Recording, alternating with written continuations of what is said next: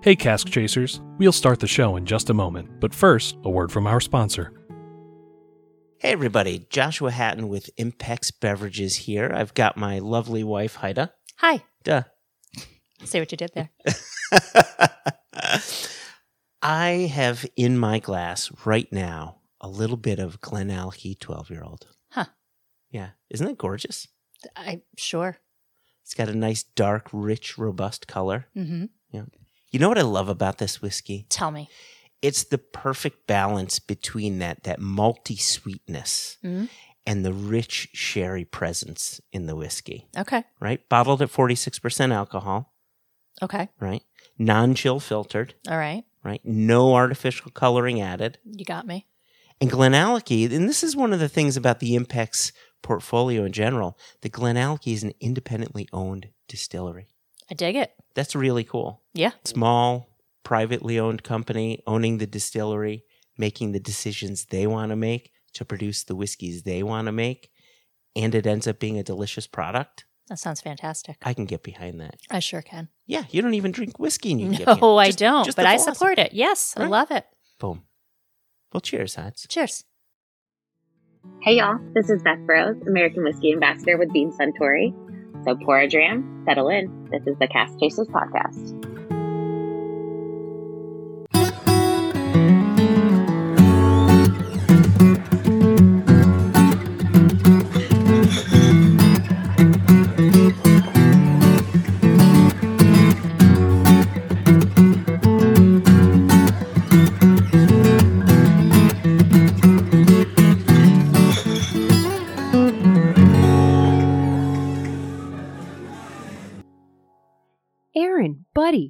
Going?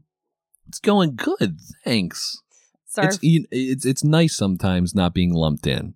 I I, I appreciate not being to the Bobby in. and Aaron two-headed yeah. Hey, Bobby and Aaron. sponsors. Well, hey, Katie and only Katie. We're two separate humans, but I'm digging this. So This uh, is your moment in the spotlight. it is it is, and I'm ruining it.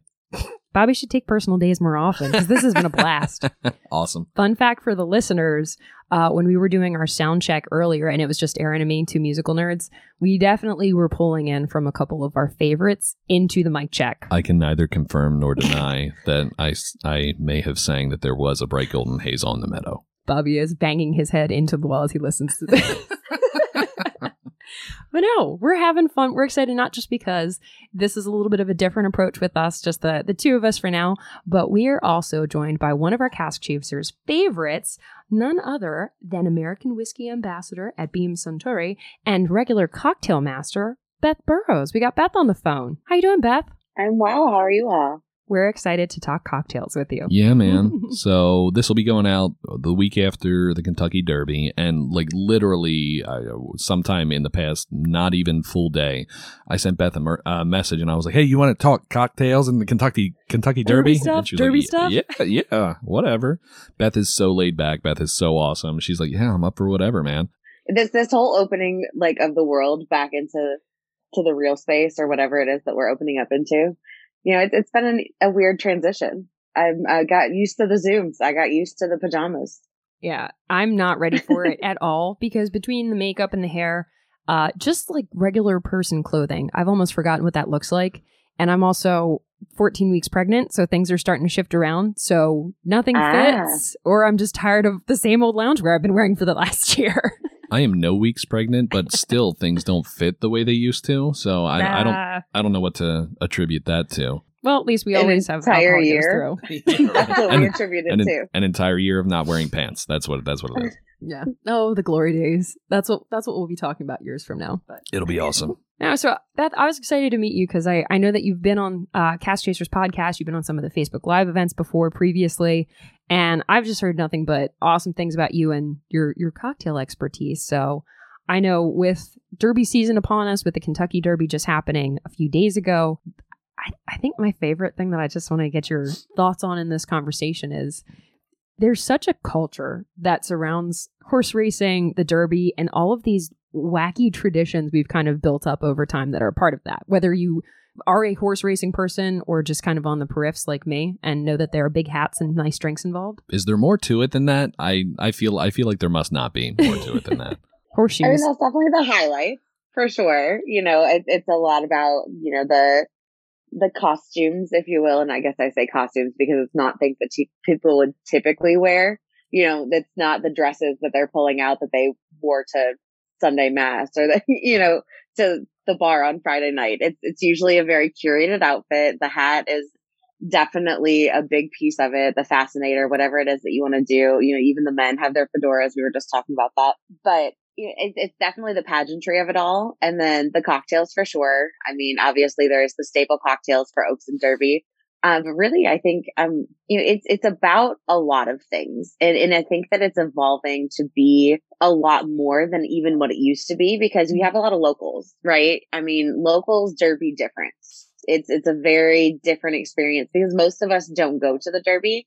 And if we do go to the track, it's usually on Thurby or Oaks. And we kind of like let Derby be the thing that the out of towners go to so yeah, it, it's a, it's been interesting. I've been in the city. Oh gosh, I'm going to date myself, but I've been in the city for 16 years. Um, and so this is, I guess, my 16th derby in Louisville and it's every year is just a little bit different. Obviously for COVID reasons, last year and this year have been super different, but yeah. So you, you talked, you talked about the you know the the locals don't really do the derby and i mean I, am I'm, I'm i'm sure there are some that do obviously but For sure. like, what so what can you dig into? Th- this is zero about whiskey right now um, on the whiskey podcast. But what what do what do the locals do on? And you, you touched on it, but like what what do what Yeah, what do you 'cause do on Derby Day? I don't. I don't want to act like a tourist if I ever get a chance to do this. That's why I, I, Educate me. Yeah. What, you can usually tell the tourists because they drink more than one mint julep. Um, most locals either drink one or none.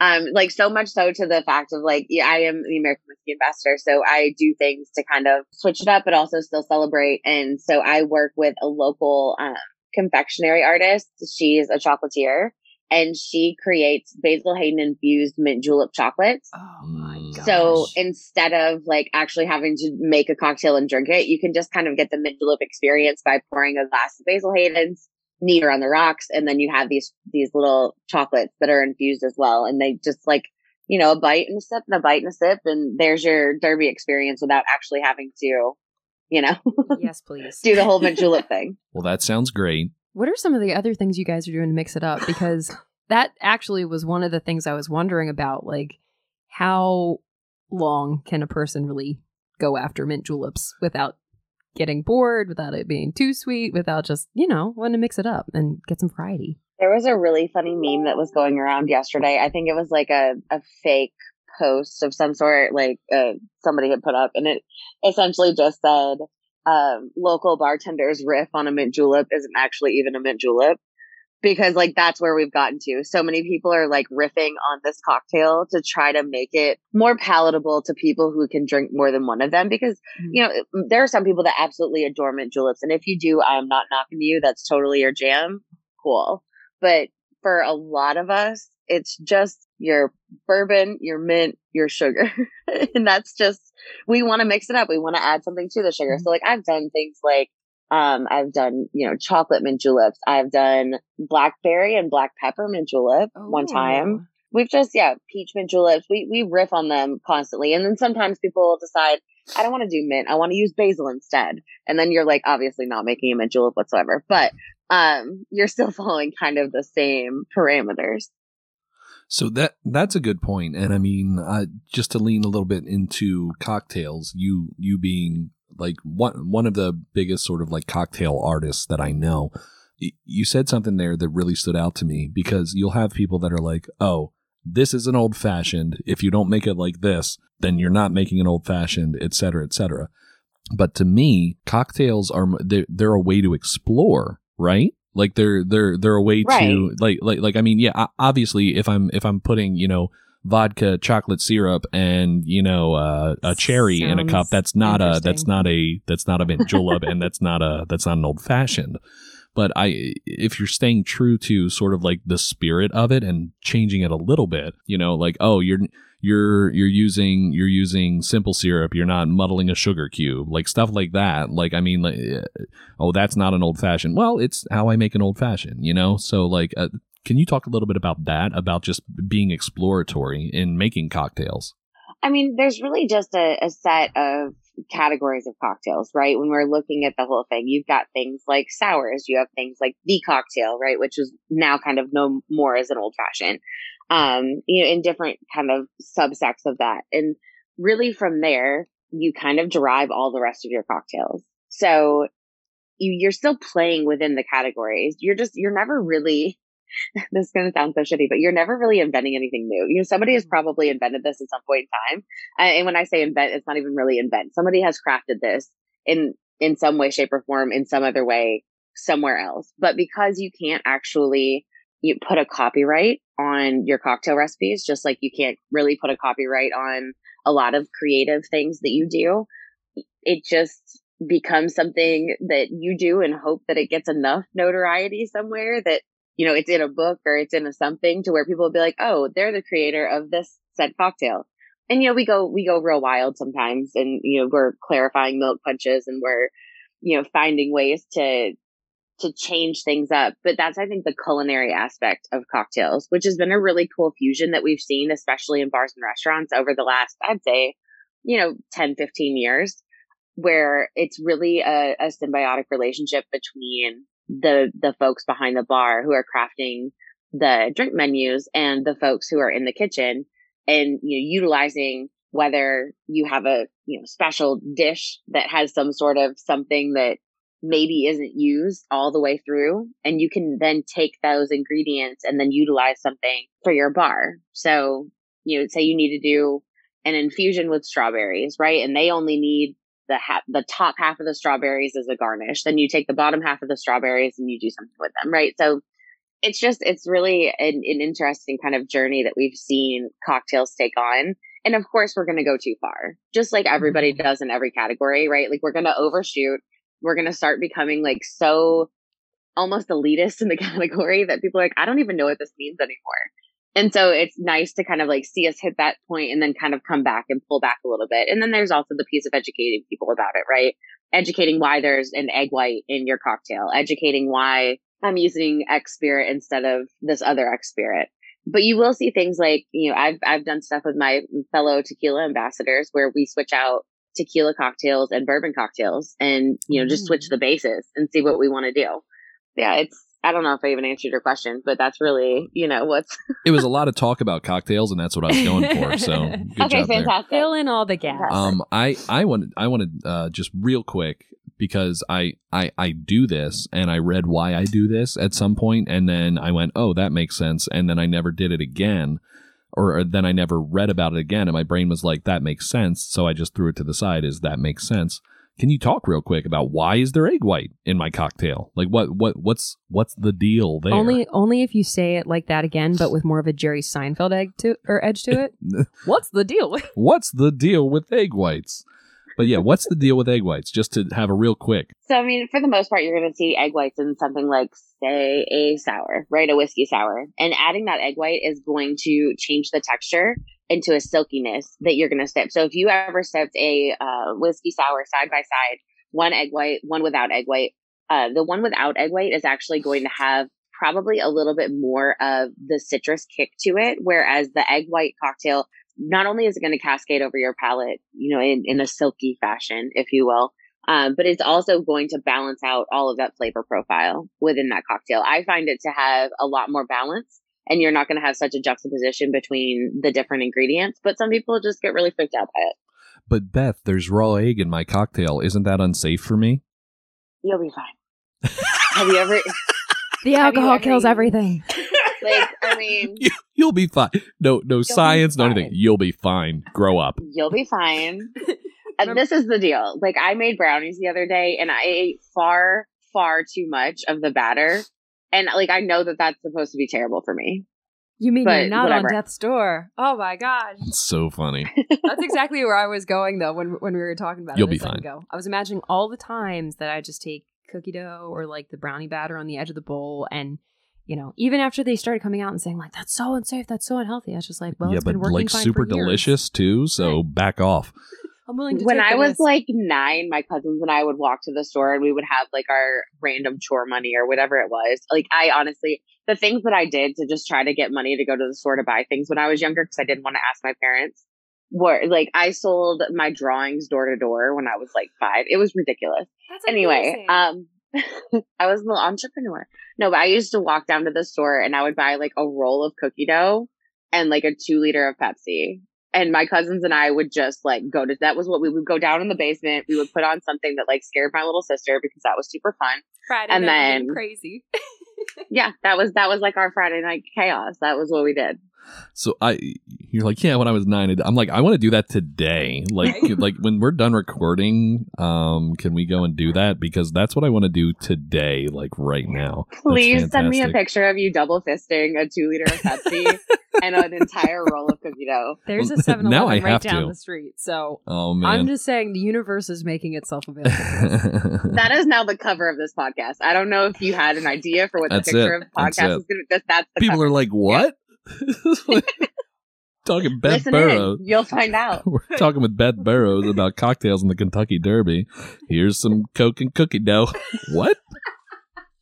Maybe it's for after the Derby too. Pepsi, I'm sorry. like, yeah, I was going to say, you need to switch it one to Pepsi too, because when you say Coke and cookie dough, that takes on a whole Yeah, that's right. That's a, that's a different podcast. I was about to say. Beth, I want to go back to when you were talking about like the experimental side of cocktails because Sure. the other thing that was coming to my mind as you were saying, you know, hopefully we in trying to push the envelope, we don't do it too far and wind up with something crazy pretentious that doesn't work whatever. So, question for you, what is the craziest on edge cocktail that you've had that you actually liked? And then what was one that you didn't? Ooh, that's a question. Mhm. Um, for me, I don't actually go out and really partake so much in those. There, I, I do love a good clarified milk punch. Um, and there have been some really awesome ones. I, one that comes to mind, Felicia Corbett, who is an amazing bartender here in Louisville. She did a, a clarified milk punch for an event that we did, and it was beautiful and delicious, and became one of my absolute favorite things.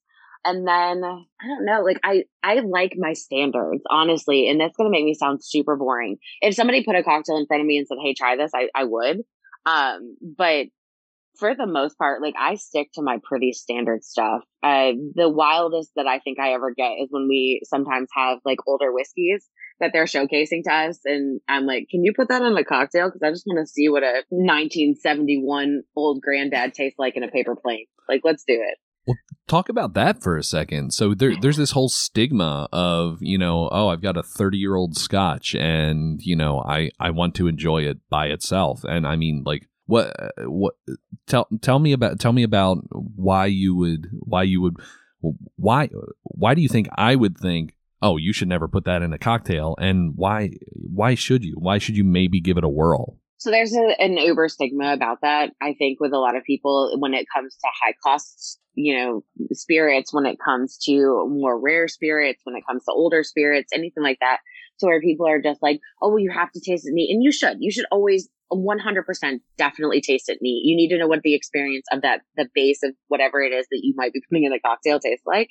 Um, and, and really fully experience that. I think for us, I'm, I'm very spoiled in the, the place that I sit and I have the opportunity a lot of times to be in places that have really cool things, whether they be older whiskeys, whether they be more rare whiskeys, whatever it might be. And so I feel like I probably push the envelope a little bit more than say somebody who doesn't sit in my position sure to where, you know, you're, you're just like, well, I wonder.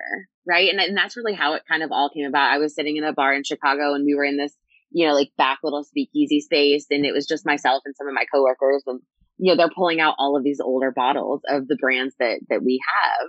And that's when it, it was like a 71 old granddad and my, paper plane is 100% my favorite cocktail from the months of like March to I'd say August because it's just seasonal. Mhm. Um, but you know, having that cocktail and the old granddad is my favorite base, especially old granddad bonded for that cocktail. And so when I had it, I was like, you know what, guys, I just want to know. I just want to know, like, what would it taste like? And so the bartender was like, all right, let's do it. And you know, and it was fantastic. It was absolutely delicious. right why wouldn't it be um, yeah Exactly. And so I think, you know, pretension is the biggest thing, honestly. That and I think that's my biggest goal in life and in my job is to knock the pretension out of bourbon drinking and American whiskey drinking as a whole. Because you let's be honest, right? I think Scotch category typically does carry a little bit of pretension with it, and I think that are some Aaron. people that A hundred percent. That will- Hundred percent. yeah, right. It, it's just it's something that we've always known. It's it's even a stigma, and like I think back to like '90s sitcom TV, where you know you have somebody who's drinking a Scotch, and it's a very specific person who's drinking that Scotch, and they're drinking it in a very specific place, and they probably have a cigar next to them, and you know like there's just this this persona of what a a Scotch drinker should be. And I think that for myself, you know, I buck some of the traditional standards of what people thought a bourbon drinker was. And I know that because of the amount of time that I spent behind the bar, people being like, I'd like to talk to that man because, you know, he probably knows more. Cool. You can talk to him, but he's my bar back and he just started three days ago. Good luck. Have a great time. I think that, like I said, my whole idea with, with bourbon and with American whiskey and, and my position in that space is to knock the pretension away. I don't think that it should be pretentious. Bourbon is for everyone. You know, this, this is a spirit that was built because of everyone and it is enjoyed in the capacity that it is because of everyone. So I think that the more, you know, elite or exclusive that we get in this category, the more we actually pull away from its roots. And I'm all mm-hmm. about kind of taking it back to, to where it's for everyone anytime, whenever you feel like it. I love that so much because that's, I mean, even since I joined the podcast, that's a, a question that I get asked by friends, coworkers, like, you know, there, there's a little bit of tongue in cheek, like, oh, Katie's on a whiskey podcast now. oh, notes of vanilla. Like, it's, it's hard to try and convince people that it is, especially in this day and age, that much more accessible.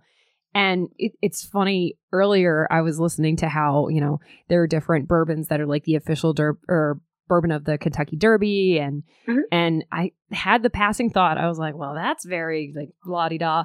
And then in the same instant, I remembered every single Super Bowl commercial I've seen that's like brought to you by Bud Light, Right. and Yeah. and it was just Fritos. Like, Right. okay. exactly like it's the same exact concept of just saying like hey here's here's a spirit here's a beverage that kind of encapsulates what we are who we are everybody does it it's just a different aspect of the same story you Mhm, know and you can you can like both and that doesn't change the number of uh i don't know times you go outside with a sweater around your neck Hey Chasers, Aaron here. I wanted to talk about our sponsor, Wilderness Trail Distillery. If you want a great whiskey without the fake legends and made up history, try some Wilderness Trail Fine Kentucky Bourbon. It's made by master distiller Shane Baker and fermentation expert Pat Heist, who you've heard on the podcast, at their distillery in Danville, Kentucky. They make a wheated bourbon, a high rye bourbon, and a Kentucky grown rye whiskey. Wilderness Trail is offered in bottled in bond or cask strength. It's non chill filtered, and the mash bill is on the side of every bottle, so you know what you're buying. This is real information.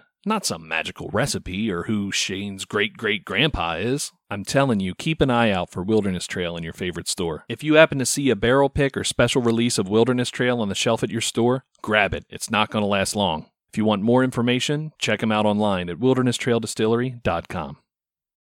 I think talking about cocktails is is very much something that is important and i feel like the the first time we had you on the podcast beth uh, we, we didn't really we leaned into cocktails a little bit but um, we didn't talk at length about sort of cocktails and all of that. We've had we've had you on facebook live a couple times doing cocktails but the first time we had you on the actual podcast it was more about bourbon american whiskey and all that noise because we're a whiskey podcast you know?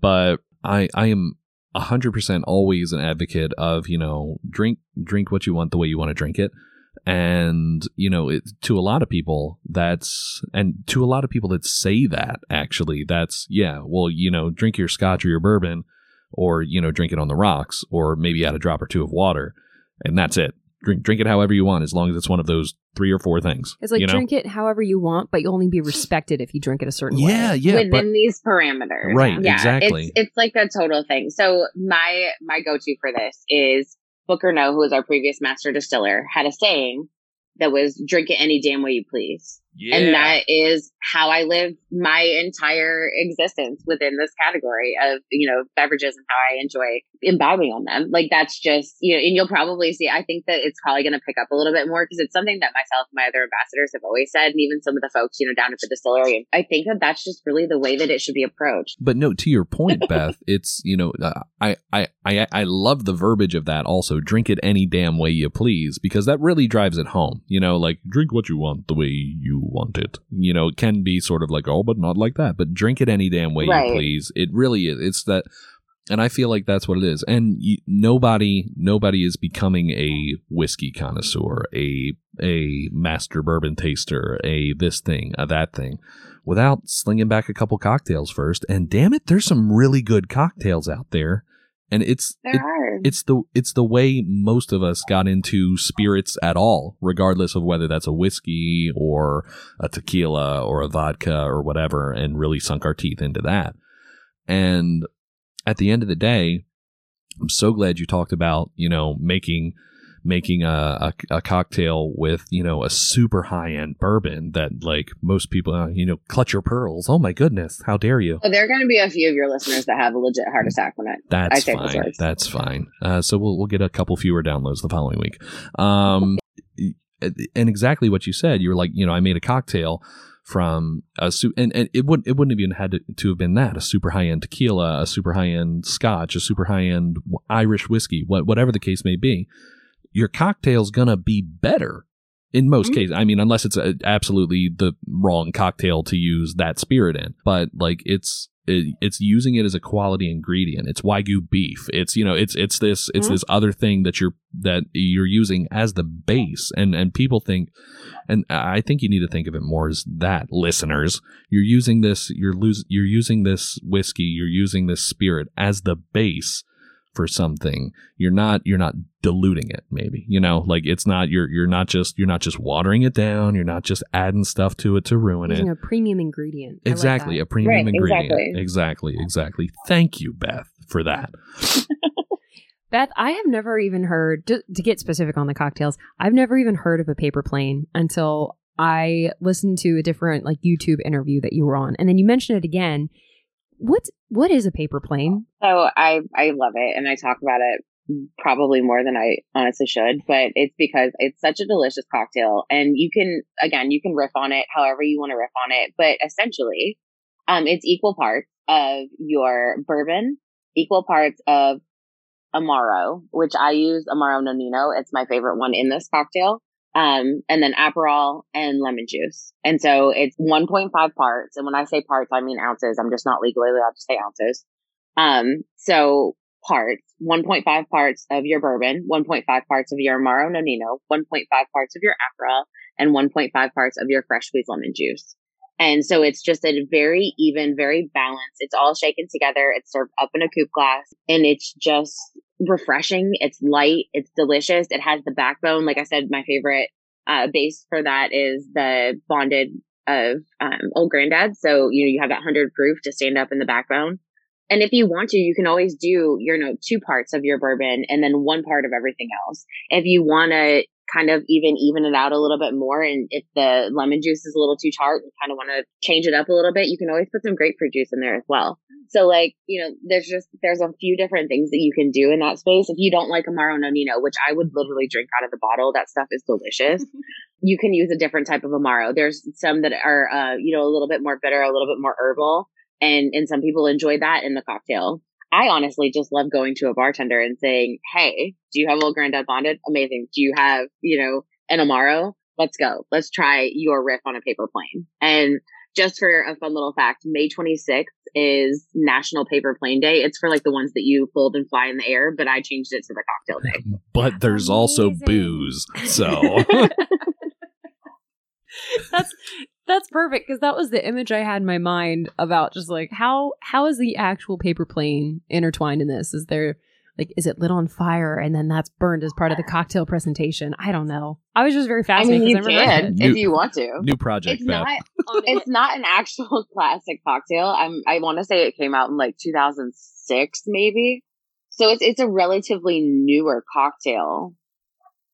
It's not like in the realm of old fashions and stuff. But again, I really enjoy this cocktail as a whole. I think that it's absolutely delicious. And again, it's just it's that perfect thing for your spring summer going into fall. so what what what what cocktails what cocktails do you like in the winter what's a good winter cocktail for you my old fashions definitely tick up in the wintertime. Um, variations on old fashions too. So like this past, I guess fall, maybe fall, winter time. um, I was playing around with some different stuff with Knob Creek and I made a, um, Knob Creek s'mores old, old fashioned. It had chocolate bitters. It had like a graham cracker rim on it. It had a toasted marshmallow for your garnish. Oh my god, it was delicious. If you want to see it, it's on uh, Knob Creek's Instagram. I, I I think I'm just at a point where after the baby's born, maybe we just have like every single season celebration of cocktails with cask chasers and we just relive all of the spring and summer and fall cocktails that I'm hearing about and adding to my list of things I want to enjoy. Katie's like, I really want booze right now and I can't have it.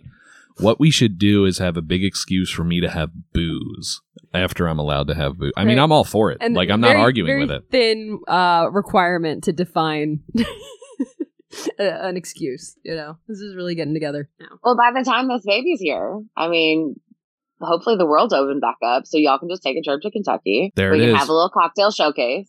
I'm all about all of these That's things. fine. Yep. Let's let's talk about that for a second though, because the Kentucky Bourbon Trail, right? I it's Mhm. on my destination list. I actually um I was working on a project a couple years ago where we were going to make a whole themed event for work where we took out a couple sponsors and a couple of our key customers and just hit up everything in the in the region.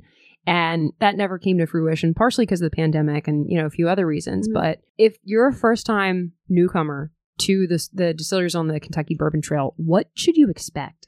Expect to come in with a plan because there's so much going on. Um, and it's, it's such a vast space. Like think about it like you're planning a trip to Napa, right? Like we honestly are the Napa Valley of the South. And so if you were going to plan a trip to Napa, you would pick specific wineries that you would want to go to. Same idea here. You want to pick the specific distilleries that you want to hit.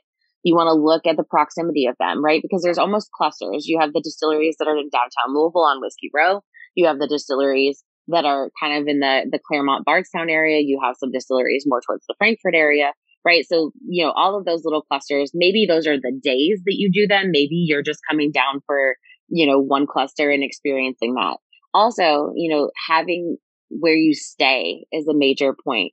Um, you know, if you want to stay in Bardstown, if you're going to do like the Bardstown and, and Clermont route, um, if you want to stay in Louisville, which is what most people tend to do, what does your transportation look like? Because you're not just going to like hop in an Uber and, and hightail it to, to Bardstown. You might be able to get to Bardstown. There's a really good chance that you're like, you're in Bardstown now. Like that Uber is going back to Louisville and probably not waiting around for you. You know, so I think that that those are two of like the major things. Like planning is key and what you want to get out of it. I would say make a list of five to 10 things that you definitely must have, have to do, right?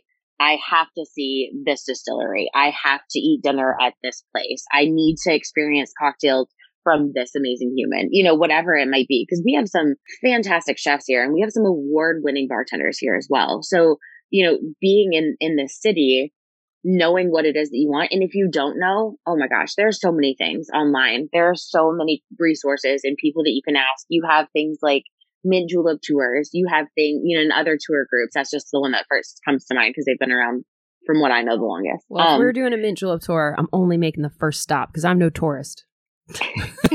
well, they're not actually taking you on mint julep on the tour. It's literally just the name of the touring company. I Um, wish so you fear guys. I wish you guys could have seen Katie's face when she did that. It was so she's so Very matter of just fact. so matter. I'm no tourist.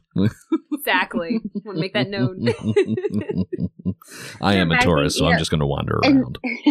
and knowing you know what's going on in the city at the same time, right? So like if you're coming in the spring, you're probably going to be coming around Derby and the races. If you're coming, you know, in the summer, there's going to be some festivals and things. The fall, you're looking at um, you know Bourbon Heritage Month and the Kentucky Bourbon Festival and things like that. So yeah, and, there, and there's other competitions that go on throughout the year, whether they be you know spirits competitions or cocktail competitions, spirit cocktail food competitions uh, bourbon classic comes to mind. You know, there's just there's literally something here all the time that revolves around bourbon. That's just that's what we do. That's how we live our life. Not a bad way to live. I was gonna say, it sounds terrible. It's When not, can I Not the life for me. So awful. It's always kind of astounding to people when they think about the the city of Louisville specifically. You know, we're the, almost the biggest small town that there is.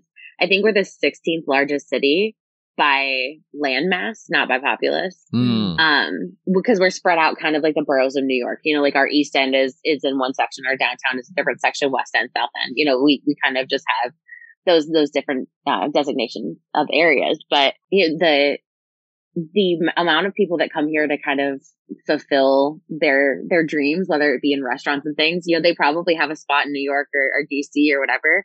But like I think about like Chef Ed Lee, his home is Louisville. He's got amazing restaurants all around the US, but you know, he's got his restaurants here as well.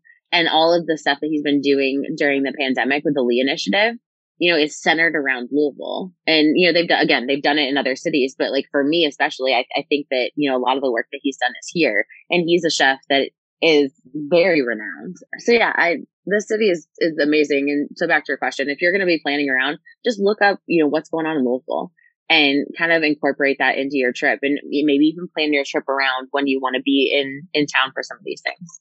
I, I think that's really good advice for anybody. I know some people, and eh, I mean, it depends on your style. You might be the person type of person that's like, I'm going to Louisville, and I'm going to X distillery, and I'll just do whatever else I want to while I'm down there. Okay, but I, to your point, there there is so much going on at different times of the year, and this thing and that thing, and to make the most of your trip, why not find out sort of you know what what is going on when I'm when I'm down there? What what is coming out of there right now that I could enrich my life by? As we're kind of starting to wrap up and uh, settle down here uh, wh- what's going on what's going on with you? What things are you getting into that you would like people to know about? What what do you have ongoing? Uh, just talk about talk about Beth and what's important to you and, and what you want the people to know Oh goodness, another loaded question. Um, so yeah, I mean, as the world opens back up, hopefully I start to travel again and start being able to go to places. Um, I am a few days away from my second shot, so that's super exciting. To where you know it might be a little bit more open. You know, obviously I'm still going to take all the precautions necessary, but um, I, I do feel like that may open a few more doors for me, and, and my traveling might actually happen this year versus last year when traveling definitely didn't happen. Um, but last year during the pandemic, Sunday Porch Sessions was a, a project that I started. And so what I would do is every Sunday, because, you know, I thought that it was going to be a short period of time. Um, every Sunday I would go and hang out on the porch at the distillery and I would invite virtually a guest to join me on the porch and we would just have a discussion about them, their lives, what they're doing, you know, all the stuff that's happening with them during the safe at home period. And so again, thought it was going to be like, you know, a few episodes or a month or two. Um, and it ended up being from April to December. We had 25 guests over 26 sessions. and, um, you know, but we, we tackled everything from, you know, cocktails to social injustices. I mean, in, into all sorts of different things. And, and it was really an amazing experience. And so we wanted to do that again um, this year. And so what we did was we decided we were going to move it off of the the at Distillery handle because that almost kept me to only talking about American whiskey when we have such a vast portfolio. Um, so I was able to kind of move back and I don't know if y'all have heard of the blend yet, probably not, because um, it's a little bit newer. But the Blend US is a website and social media platform that allows for trade engagement and, and just trade education. So anybody who's in the service industry or not in the service industry, just interested in things that have to do with it. Um, there are amazing conversations happening on the blend. And so Sunday Porch Sessions has moved over to the blend and it releases uh, on the last Sunday of every month, except for this month. It's actually going to release today. So um, the the second session for this year will go up today, uh, and I know that people are hearing this later, so this is a Sunday.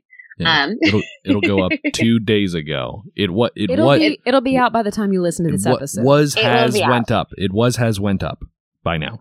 It was has one up. Was has Um, and did went up.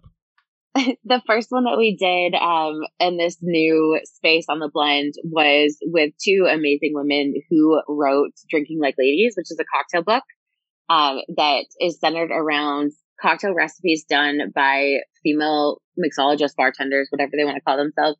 The cocktail that they created was in honor of a woman in history that maybe has been a little less noted um, maybe isn't talked about, maybe isn't written about as much. And so Misty and Kitty came on to talk about drinking like ladies. We made a couple of cocktails.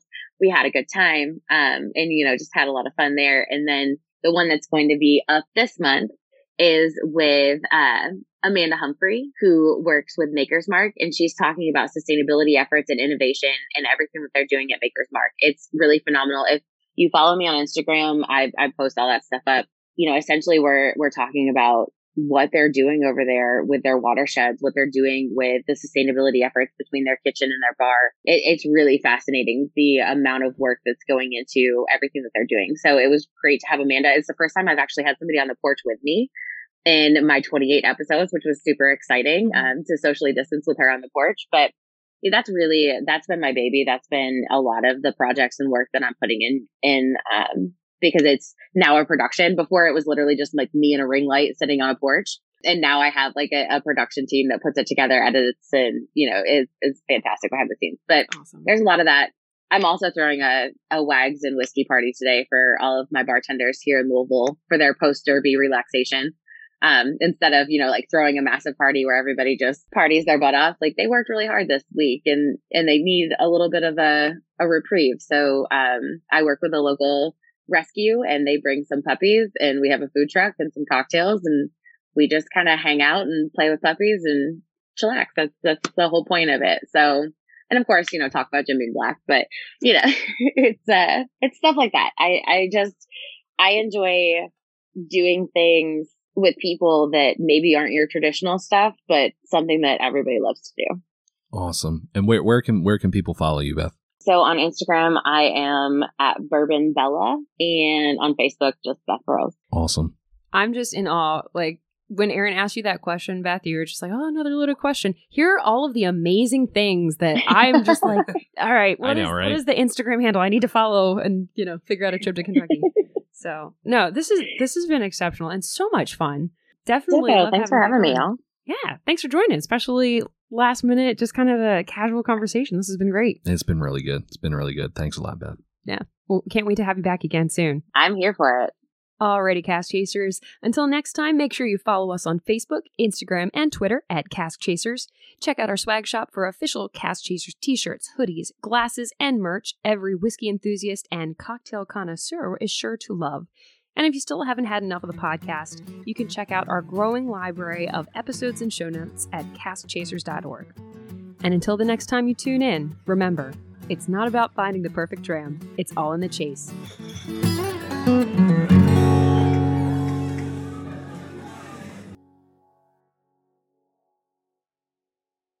And then we got back into the podcast. We barely do Facebook Live things anymore. So, um, cool. It's okay. You went out. You went out on top. It's cool. That's I right. That's right. yeah, yeah, yeah. Yes. Right, exactly. our, our our last one was Beth. Okay, we're good. We're Retired good. like Ray Lewis after the Super Bowl. That's, what That's we right. did. That's right.